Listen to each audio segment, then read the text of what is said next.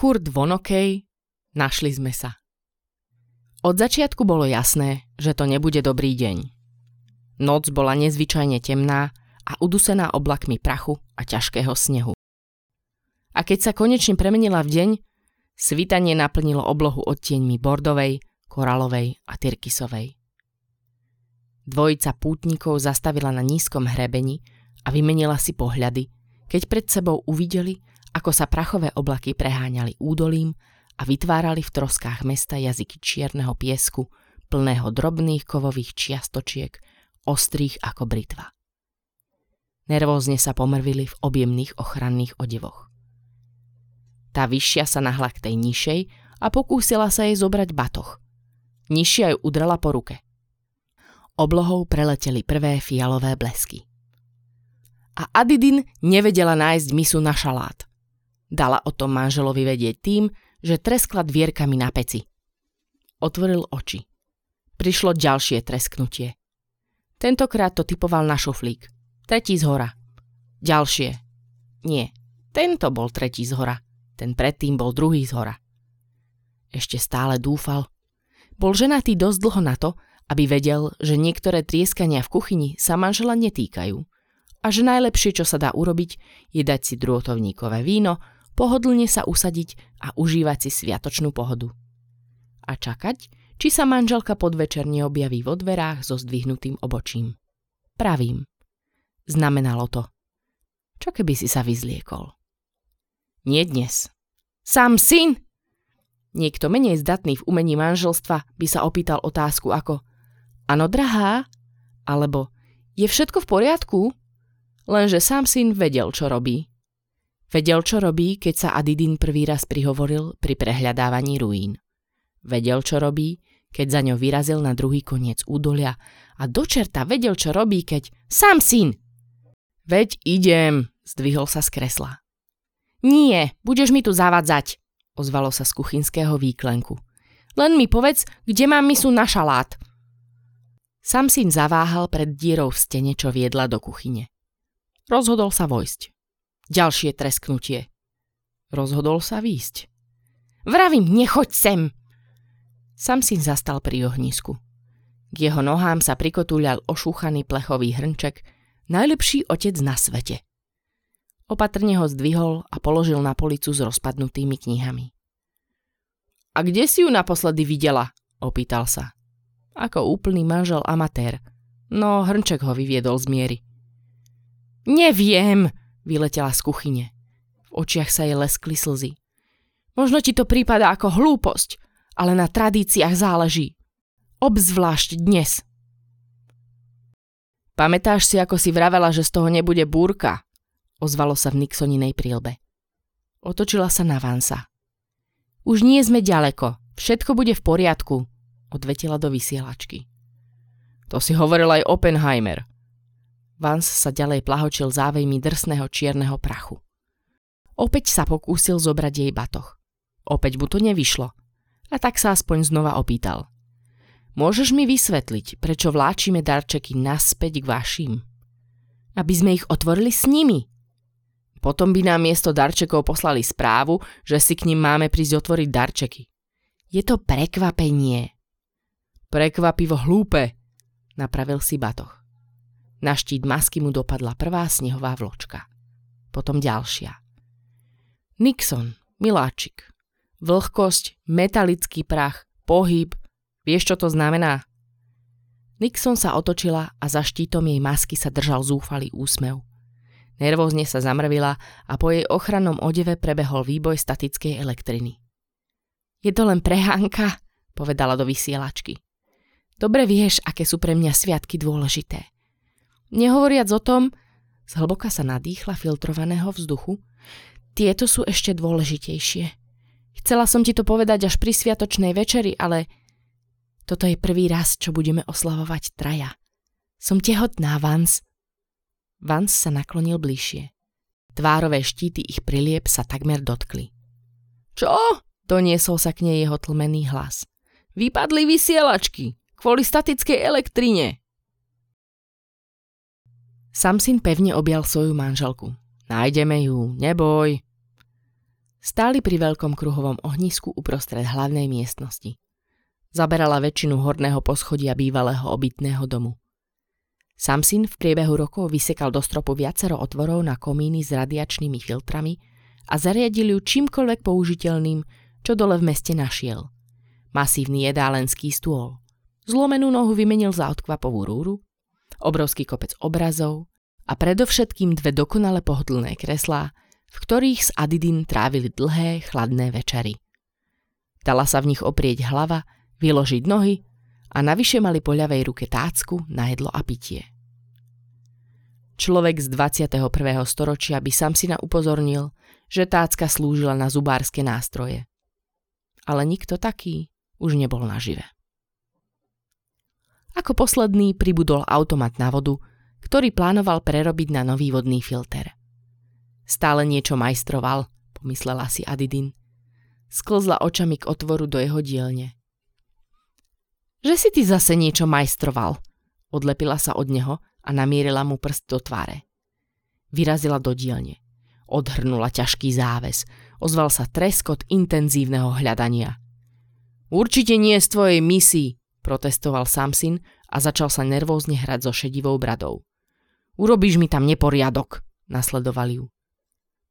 Takže pod ruinami tohto, ukázala na chaos v regáloch okolo, existuje uprataná dielňa? Sam syn si povzdychol. Ako vyzerala? Ako vieš, že si s ňou nič nerobil, keď ani nevieš, ako vyzerala? Pretože... začal. Dobrá otázka, zamyslel sa. Pretože ťa ľúbim? Zdvihla jedno obočie. Ľavé. Usmiel sa a chopil sa pracky na opasku. Zlé obočie. Každopádne, napravil si opasok. Nechodím ti do kuchyne vykrádať riad, aby som si z neho len tak niečo majstroval. Si si istá, že si ju len niekde neskryla? Aby som z nej náhodou niečo nevyrobil, keď je taká dôležitá. Nadýchla sa, no obočie jej rezignovane kleslo naspäť. Odstrčila ho nabok. Opäť minula ohnisko, naložené, pripravené na opekanie molerína, ktorý sa od včerajška pomaly rozmrazoval. Otvorila šatník, odhrnula bielizeň. Aha! Začala vyťahovať malú truhlu zo samého dna skrine. Ťažko dopadla na čerstvo zametenú podlahu. Mal si pravdu, vyhlásila s úľavou v hlase. Utrela si slzy. Bolo to smiešne. Bola to obyčajná misa. Kovová, ošúchaná, krivá a obytá, vyrobená z kolesa auta. Vyrobil ju ešte jej prapraotec, keď zistil, že svoje auto už nejako nevyužije. Pre Adidin neexistoval väčší symbol sviatkov a rodiny.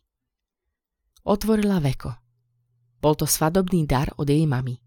Bola to tá vec, ktorá tento nový priestor, ktorý si so Samsinom našli, urobila domovom. Sviatočný šalát bol vždy v sviatočnej mise na šalát. Bola to jediná nemenná vec, ktorá... Zaklapla veko. Sám syn, zhlboka sa nadýchla. Z kuchyne som nič nezobral, bránil sa. Ako som mal vedieť, že to je riad, keď nebola v kuchyni? Postavila sa a otočila sa k nemu. Zazerala na ňo cez ohnisko s takou intenzitou, že si nebol istý, či si nemá ísť do dielne po zváračskú prílbu. Ohnisko vzplanulo. Nemalo to nič s jej pohľadom. Samsinov mechanický časovač ho zapálil, aby sa Molerín stihol do večere správne prepiecť. Samsin však nemienil nič riskovať a radšej cúvol. Začali pomaly krúžiť okolo ohniska. Ozvalo sa cvaknutie, spustil sa ďalší mechanizmus a Molerín sa začal otáčať na rošte. Pozri, otvoril Samsin ústa. Zmlkol.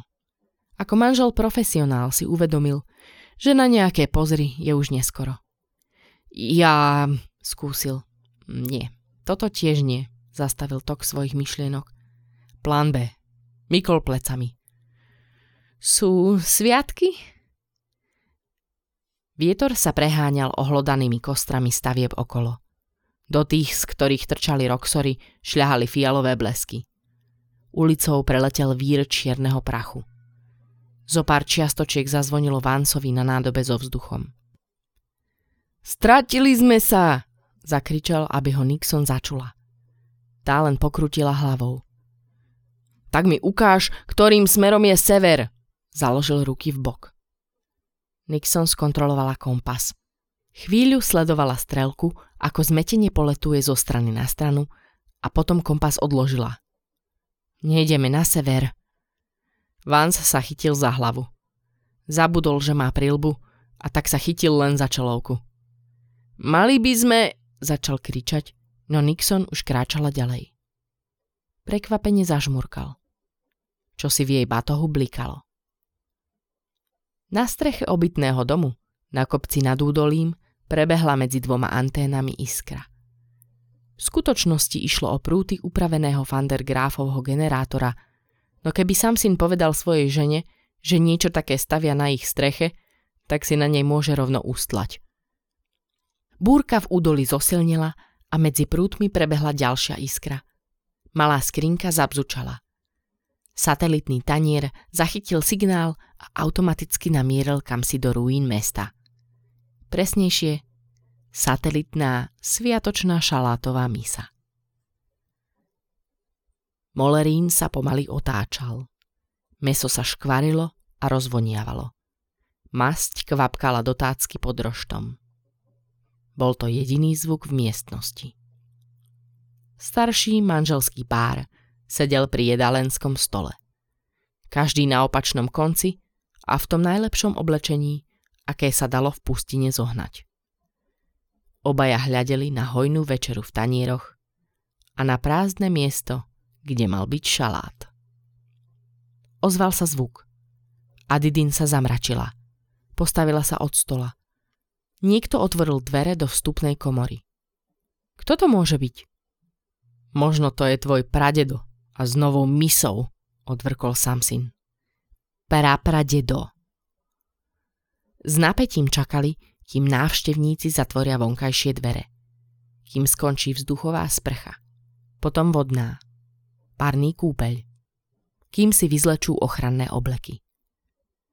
Adidín sa chytila za hlavu. Stále tu niečo majstruješ a ani raz ti nenapadlo vyrobiť kukátko? Napokon sa otvorili vnútorné dvere. Oci? Nixon držala malú gumenú krabičku s blikajúcim svetlom a anténou. Otvorila som tvoj darček. Našli sme sa, štrngli poháre. Každý iný, niektoré prasknuté. Našli sme sa, odznelo ešte ďalších 5 krát, kým si každý štrngol so všetkými ostatnými. Štrngnutie medzi Samsinom a Adidin, a to medzi Nixon a Vansom, zneli o čosi vrúcnejšie. Po jedle sa všetci presunuli k úzkemu priezoru s výhľadom na údolie. Samsin sa chopil páky na stene. Zatiahol a v jeho dielni sa spustil malý generátor. Pretože elektrina bola vzácna. Sviatočná. Hlavnú miestnosť zaliala žiara desiatok žiaroviek. V pochmúrnej šedi nukleárnej pustatiny sa ich domov rozžiaril ako maják. Chvíľu to trvalo, kým zazreli ďalšie svetlo. Ďalší domov.